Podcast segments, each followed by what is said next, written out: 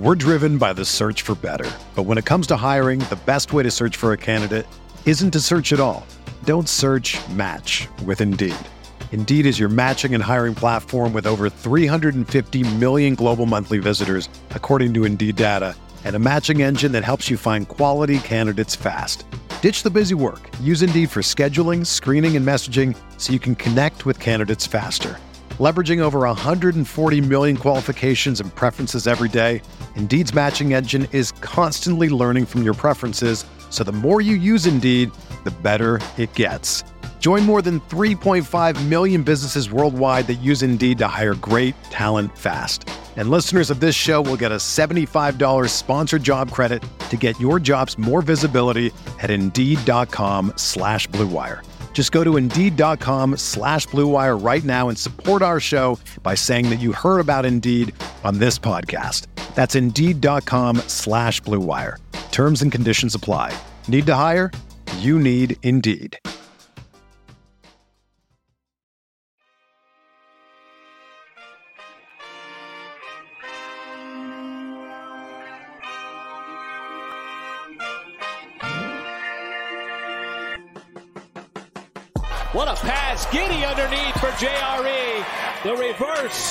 And the rookie to rookie action. Outside the Lu Dort. He'll get the flyby. Three on the way and he rattles it in.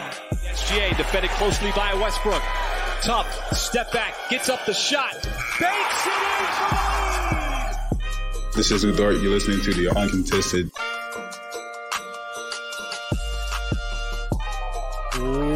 What is up, and welcome to the Uncontested Podcast, coming to you Wednesday, April 27th. Proud part of the Blue Wire Podcast Network, the official podcast of SI Thunder. I'm your host, Jacob Niffen. I've got JD Silva with me. Fellas. And we also have a special guest with us today. He covers the NBA and college basketball. He's the NBA draft guru for Sports Illustrated. We got Jeremy Woo with us. Jeremy, how's it going, man? Hey guys, what's up? How are you? Great, great. Hey, before we dive into draft stuff, Jeremy, I know you've been following along with the NBA playoffs, so I got to ask biggest surprise of the playoffs so far? At the time that we're recording, we only have one series that's completed. Uh, Right. Uh, what, but what's your biggest surprise? Honestly, I mean, like, I haven't been watching every single playoff game, but I did think that the Nets would at least put up more of a fight. Like, I wouldn't have pegged them to get just swept. Like, I just didn't think that was going to happen. Um, maybe I could have seen that coming, uh, but I would say that. I mean, like the Western Conference series that have been good, like the the you know the Phoenix New Orleans series and the um, the Minnesota Memphis series. Like I had a feeling those are going to be entertaining, and those have been pretty fun to watch. Those are the two I've been watching the, the most closely. Um, but yeah, definitely the Nets kind of just bowing out like that was sort of kind of sad to watch. I mean, like you know, as a someone who enjoys watching KD a lot, um, that you know, it's kind of a bummer. Especially Yeah, I think game I saw- one. Yeah. Yeah. I think I saw a stat today that as far as point differential for a series, uh, that had the lowest point differential of any sweep ever. I think that's right. That all the games were like incredibly so close that like there was no other sweep that that had that big of a point differential. Really fascinating stuff. Um, yeah, I think that might be the most the most surprising one for me as well. I, I figured six or seven. Uh, I really liked Boston in that series, but all right. Well, let's dive into some draft stuff, Jeremy. Um, before we get into the specifics of the 2022 class, we wanted to just pick your brain a little bit. So you're always uh, evaluating players, putting together mock drafts, big boards, uh, all these types of things.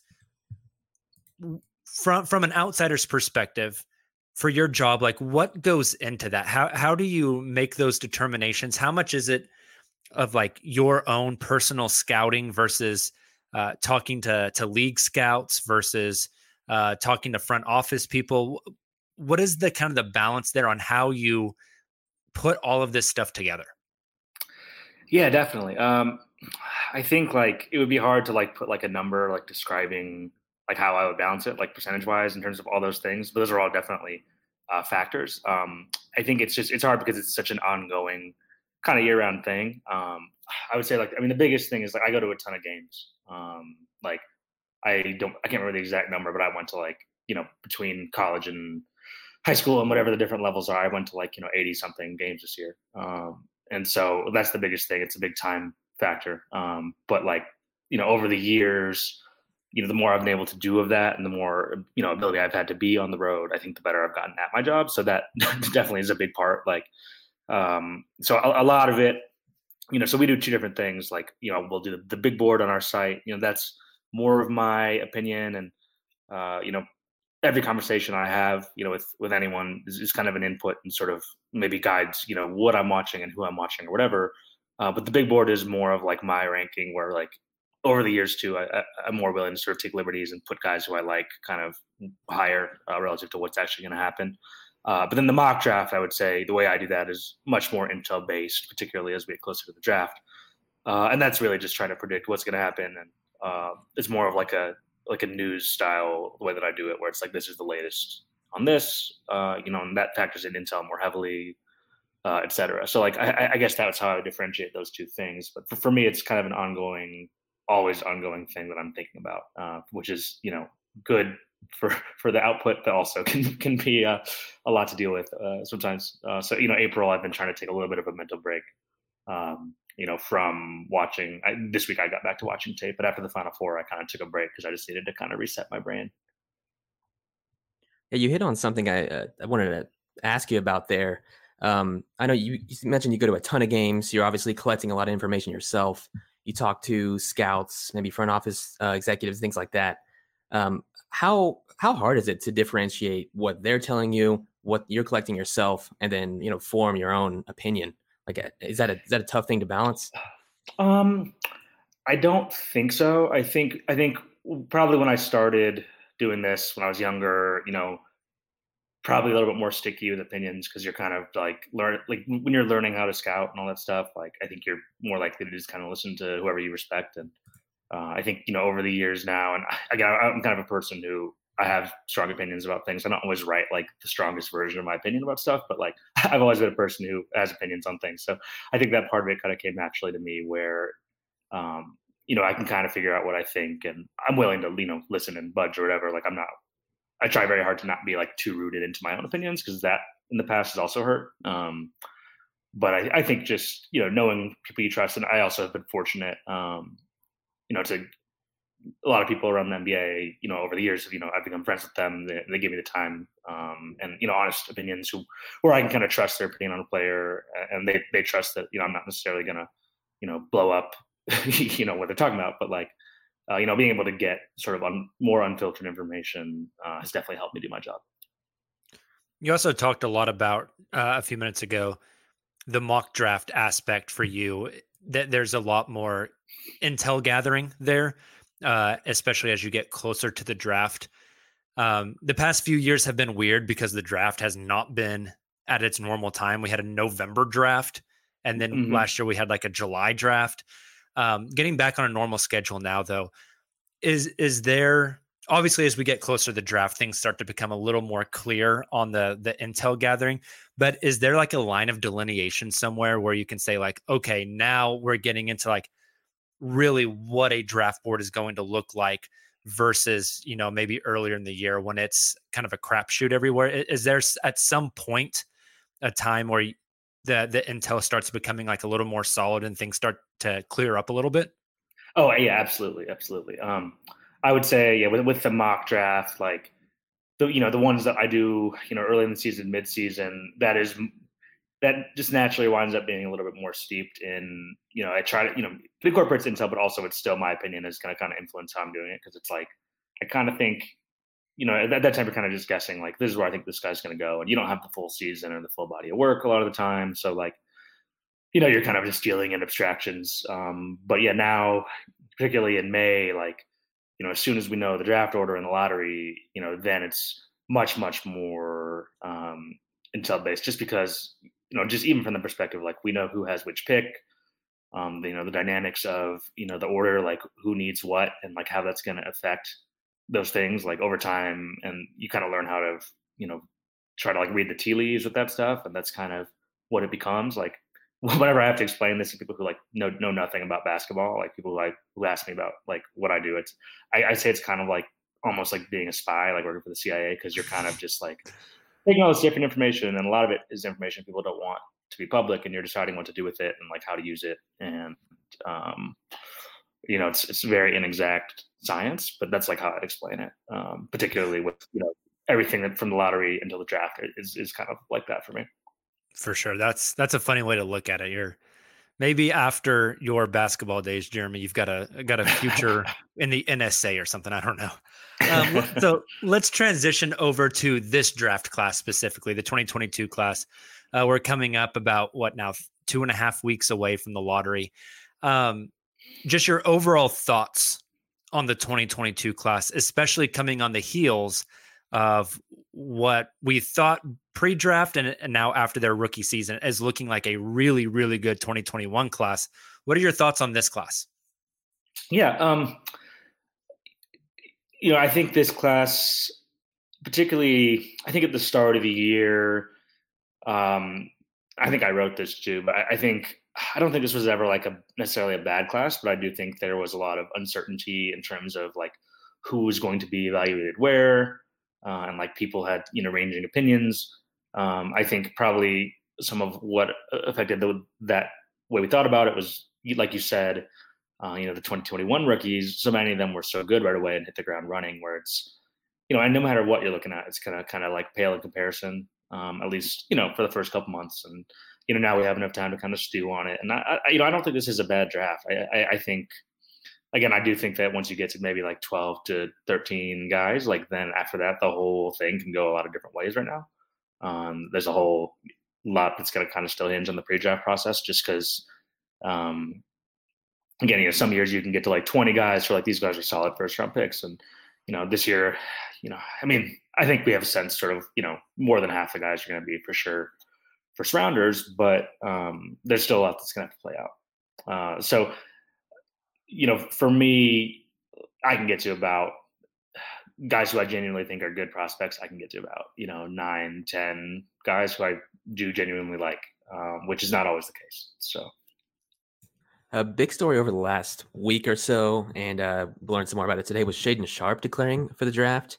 Uh, I think it was Givony ruled him like uh, he reported that it was uh, he was officially eligible to be in the NBA draft and play in the NBA. What are what's what's your like high level thoughts on Shaedon Sharpe? I know there's not much out there on it besides like one-on-one workouts and what he did pre uh, Kentucky. Sure. Yeah. Um, so fortunately, uh, I did watch him play twice uh, at Peach Jam last summer, so I had a sense of kind of who he was at the time. I wasn't like totally keyed into the situation being what it was.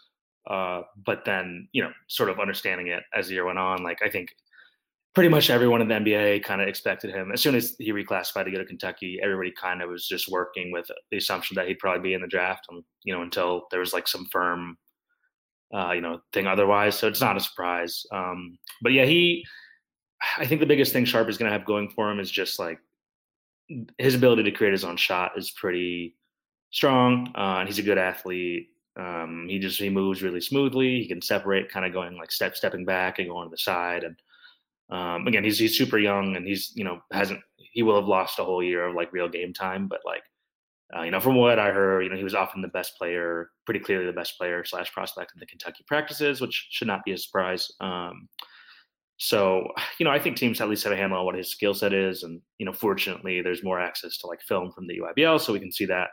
Um, but yeah, so he's a good athlete. He's a scorer. Uh, I think there's a question in terms of like how much of a playmaker is he for teammates. Like he's not a point guard uh, you know, he has like a scoring wing. Um, you know, he's got some length, but he's not always like an active defender. You know, he kind of, you know, there are moments where he kind of lazes around in the flow of the game, and and that's always tough with teenagers because he's like far from the first, you know, teenage star to not care about doing those things. But obviously, it helps if you do that stuff. Um, but uh, I wouldn't like, you know, write him off because he doesn't, you know, always get back or whatever. But you know, teams are kind of parsing that stuff. I think ultimately the interviews with him are going to be big. Uh, you know, they're gonna want to believe in the person, and you know, I'm pretty sure he'll look good in a one-on-one workout. Like he can shoot it. You know, he's a good athlete, like all that stuff. So, you know, I think it levels out. He'll go somewhere between like four and eight, I would say. I if I had to guess, but like it could go any which way depending on the lottery. Interesting. So that range maybe kind of alludes to your answer for this next question, but uh, staying on Shaedon Sharpe, as far as those wings in the top 10, you know, we're looking at guys like Jaden Ivey, Ben Mathurin, uh, Johnny Davis, uh, AJ Griffin. Where would you put him? Like, if you had to rank those guys in order of like highest ceiling prospects or uh, even just like where they're going to go in the draft, is he at the very top? Do you still have Jaden Ivey ahead of him? Uh, where does he kind of fall in that pecking order? Yeah. Um, so if we're talking about the yeah the perimeter guys, I mean, I I would still you know Ivey as frustrating as he is, I think I would still expect him to go first in that group, uh, just because I think his highs were so high, and it's very easy to see uh, the upside with him. Like for him, interviews are going to be big too. Um, but you know, I saw Ivey play like six times this year in person, and you know, I saw him play just really, really bad a couple times, and I I was at his game against Texas in the NCAA tournament where he was like incredible, and I was I was like blown away uh, with that. So like I would guess he goes first. Um, but yeah, I mean I think Sharpe can probably be he could easily be the next one off the board. Um, you know I, I, would say you know him, uh, Johnny Davis, um, Mathurin, maybe Griffin. I think I think Griffin is probably more of like a mid to late lottery guy. Um, Dyson Daniels probably goes more in like the mid to late. Um, but yeah, I mean, I would say Sharpe is probably you know in that group. Like he, I could see him going ahead of Davis. I could see him going ahead of Griffin. Um, maybe not ahead of Ivey. Gotcha. Talking about the the top of this draft is interesting. There's a lot of bigs, a lot of bigs up there. Uh, last last draft, it kind of seemed the consensus was all right. Cade Cunningham, we know he's going one. Do you at this point feel like there is a defined like top prospect in this draft, or do you think it's going to be more like team based?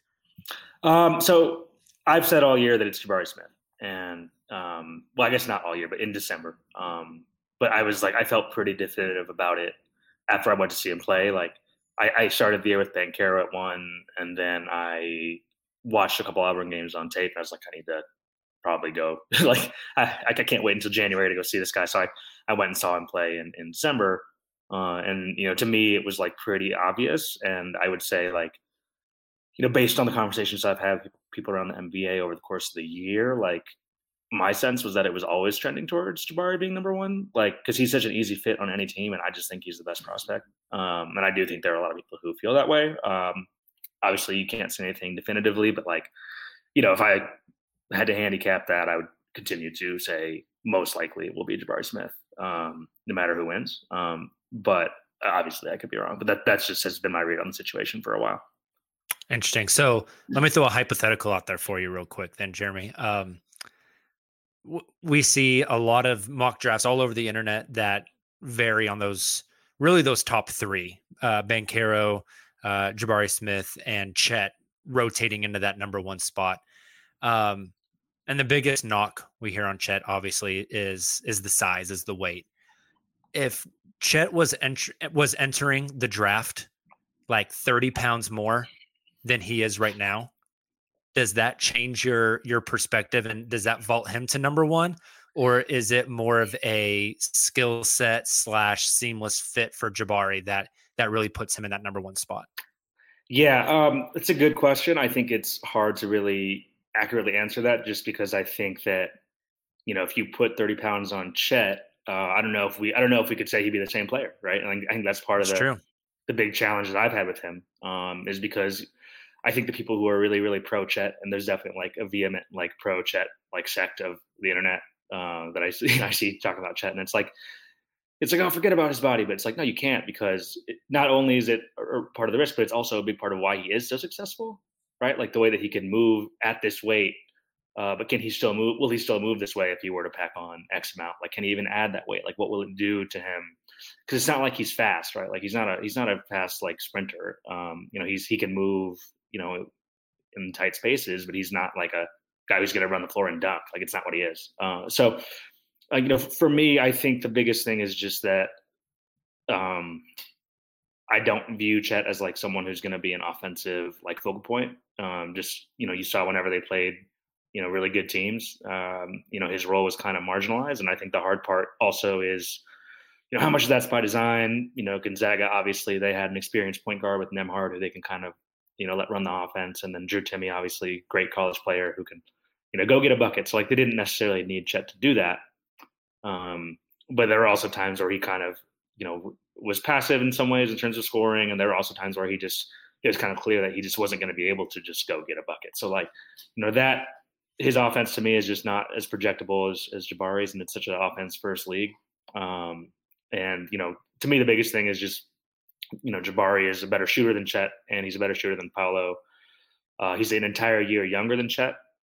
Jabari is, uh, and I think he's always going to be a better shooter than those two guys. Just because, like, if you, whenever you end up seeing him, Jabari Smith play in person, you'll know what I'm talking about. It's just like, it's just like you see him shooting. It's like, ah, like you know, it's the type of thing that scouts, you know, whatever you can use whatever platitude you want, but it's just it's legitimate. Like, you know, I saw Auburn play a bunch. I spent some time with Jabari. I went down to Auburn. Uh, did a story on him, so like, I'm pretty familiar with that, and I feel pretty comfortable he's going to be really good. Um, and so, you know, that that's it for me. It's not so much that like I think Chet's going to be a bust. I just think Jabari is a better prospect. Gotcha. Yeah. Uh, last thing on just the general the general draft, kind of leaning towards more uh, Thunder focused. A lot of fans are kind of holding out hope that since the top five in this draft is a bit weaker, oh, he's gone. Looks like we lost Jeremy. We lost All right. Give Yep. him just a second. I'm sure he'll jump back in as we. uh What's up, Thunder fans? This is Jacob from the Uncontested Podcast, and I'm here to let you know that we have fully redesigned our merch store to get you the best Thunder swag available. Just visit cottonbureau.com and search the Uncontested Podcast to find all of our new designs. That's C O T T O N B U R E A U dot com and search the Uncontested Podcast to find new drops like Josh Giddey's Wizard of Oz or an ode to the Trey Man Step Back. We've also got all the classics like Dortal Combat, Lu Tang Clan, and everyone's favorite MVP, Shea Gilgis Alexander. The best part? You can get any design and the style of apparel you want.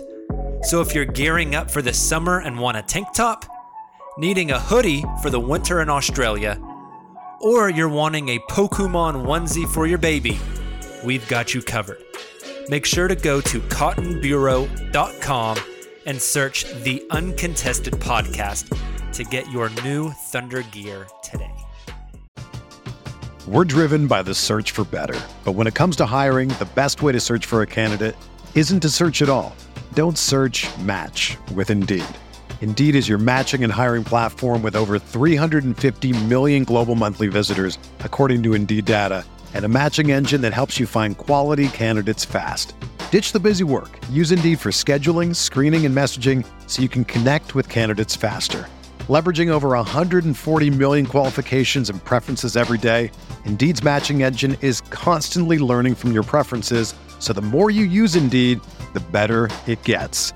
Join more than 3.5 million businesses worldwide that use Indeed to hire great talent fast. And listeners of this show will get a $75 sponsored job credit to get your jobs more visibility at Indeed.com slash Blue Wire. Just go to Indeed.com slash Blue Wire right now and support our show by saying that you heard about Indeed on this podcast. That's Indeed.com slash Blue Wire.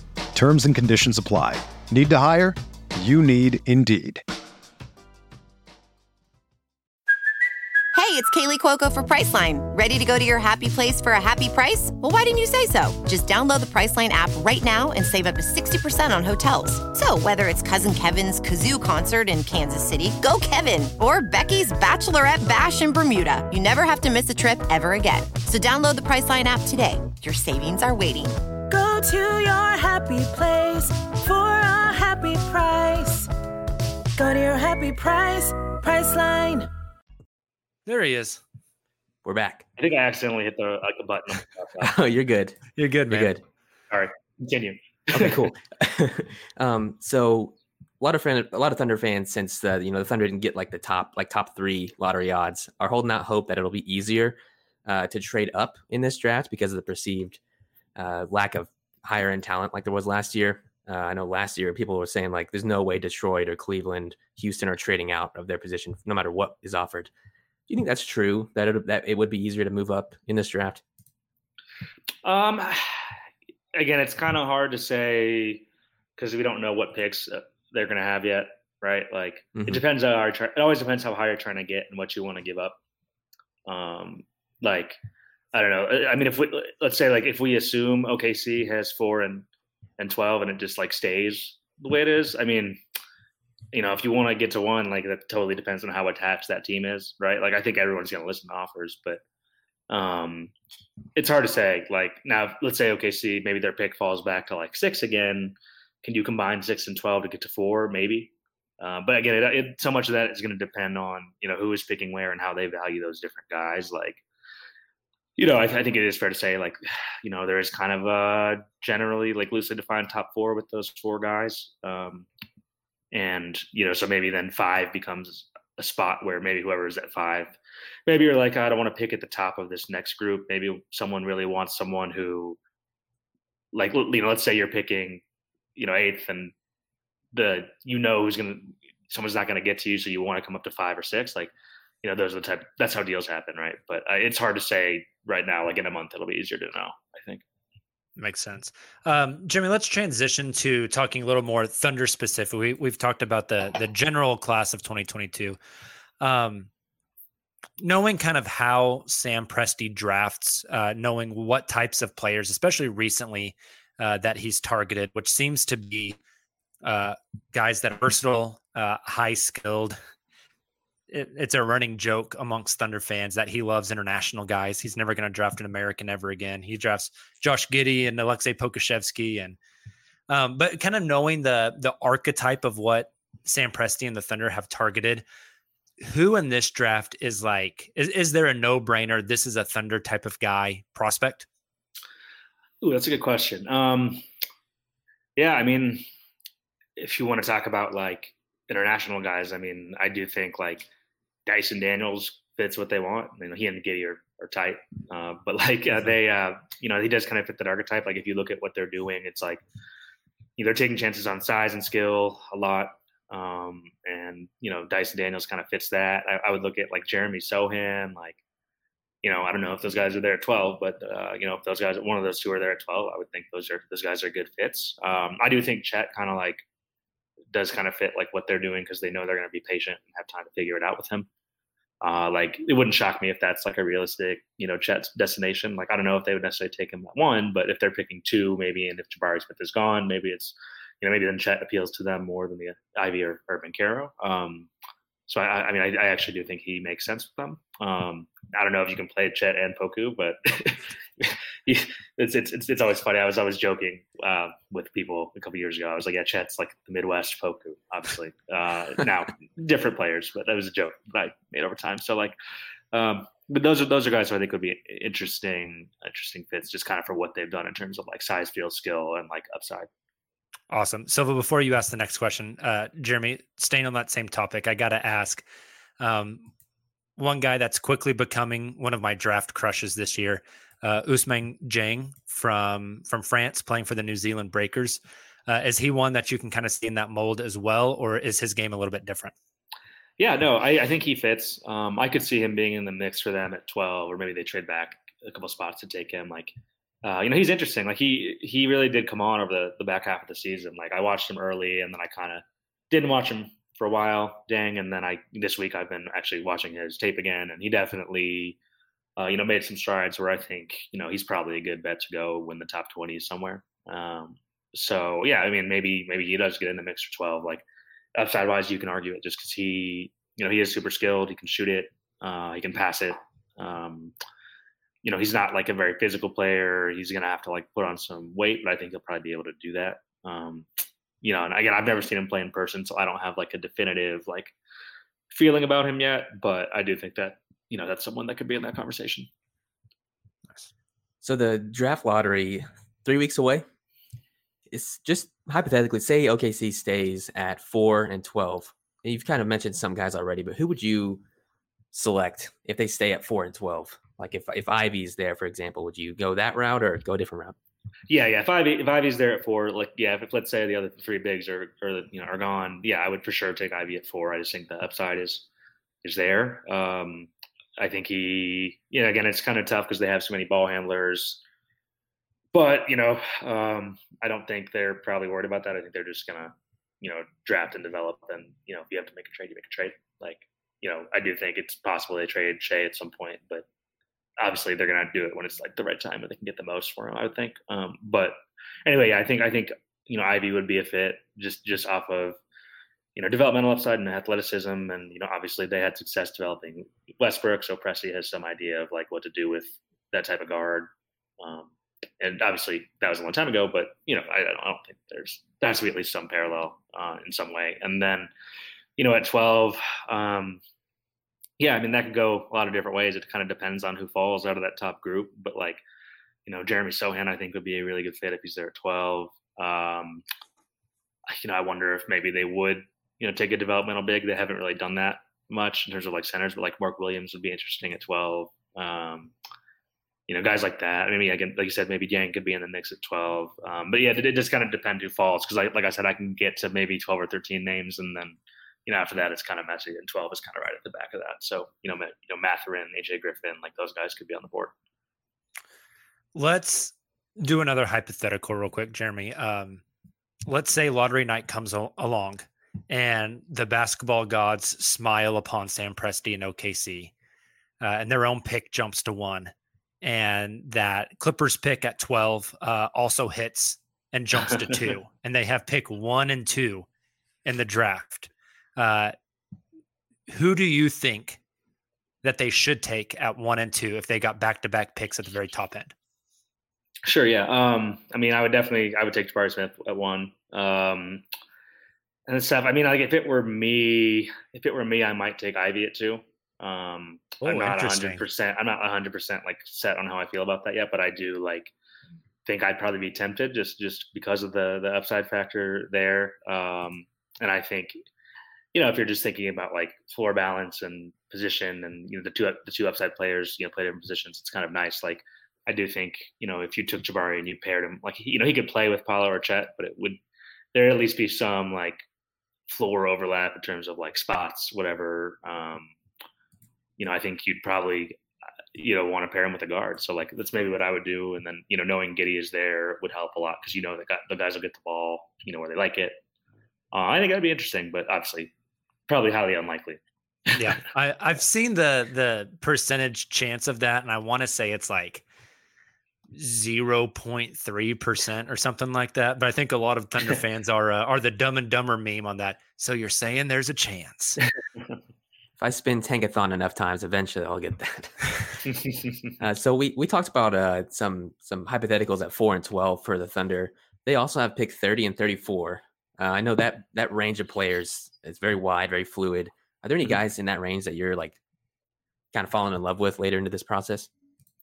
Yeah, um, yeah, I think it's an interesting range to pick in. Like, it's going to be kind of interesting to see who falls. Like, a lot's going to change, but like some of the guys I like in the early second round. Um, I like Keon Ellis from from Alabama as like a role guy. Like I don't know if he's really like a Thunder guy because he's not necessarily like an upside guy, but you know I think he's a good like plug and play kind of like wing who can shoot and plays defense and like does a lot of stuff well. Um, I, I, like Keon Ellis a lot. Um, David Roddy I think is interesting if he ends up staying in the draft. Uh, you know in the thirty to thirty five like um, just he's another guy where I think it just kind of might work. Like he shoots it well. He's super skilled, and you know he's got this unique, like kind of like football body, um, but he's quick and kind of makes it work. And um, you know he's he's another guy who I like. Uh, someone who might be like a Thunder type guy. Who might be like Josh Minott, who's kind of a interesting project.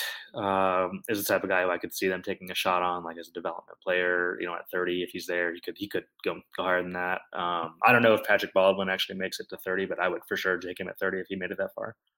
Uh, I would take a chance, like when there's basically no risk at that point. Um, particularly, you know, they knowing that they have three picks or four picks really in the top 35. I mean, you can, you know, you can take a swing um, later on, and it's probably not going to, you know, make or break you. So that's those are the types of guys uh, I would guess that it's probably the route they take if they keep those picks. Awesome. Well, Jeremy, we want to be respectful of your time. So thank you so much for coming on the show. This is really enlightening to kind of get your perspective on the draft coming up. Um, can you? I, I, don't know if you're allowed to do this, but I'm going to ask you on the podcast anyways. Uh, are you allowed to uh, to let us know at what point you have like your new draft, uh, your new mock draft, your new big board uh, coming out for SI? I know you dropped a, a mock draft um, gosh, time bleeds together for me now. Right before uh, the end of the the playing games. Um, yeah, yeah. So so when when can we expect the next one from you? Yeah, so I'm gonna update the rankings I think next week. So like keep on on, on lookout for that because I, I always wait until like after the early entry list is out because that just makes it easier to like know who I have to rank and you know for me it's like anyone who's on the list like even if they might go back like if you're on the early entry list I feel like I can then rank that player because technically sure. they're you know technically they're in the draft right now so so that'll come out and that'll be you know pretty expansive um next week and then I don't know if I'll have a mock until like I always do one like the night of the lottery like right after the lottery and that might be the next one because uh, I don't know how much is going to change between now and then. Um, but that'll sure. probably be the next one. So th- that's what I have coming for that in in that regard. Awesome. Well, we look forward to that. You guys make sure to go check out all of Jeremy's stuff over on Sports Illustrated.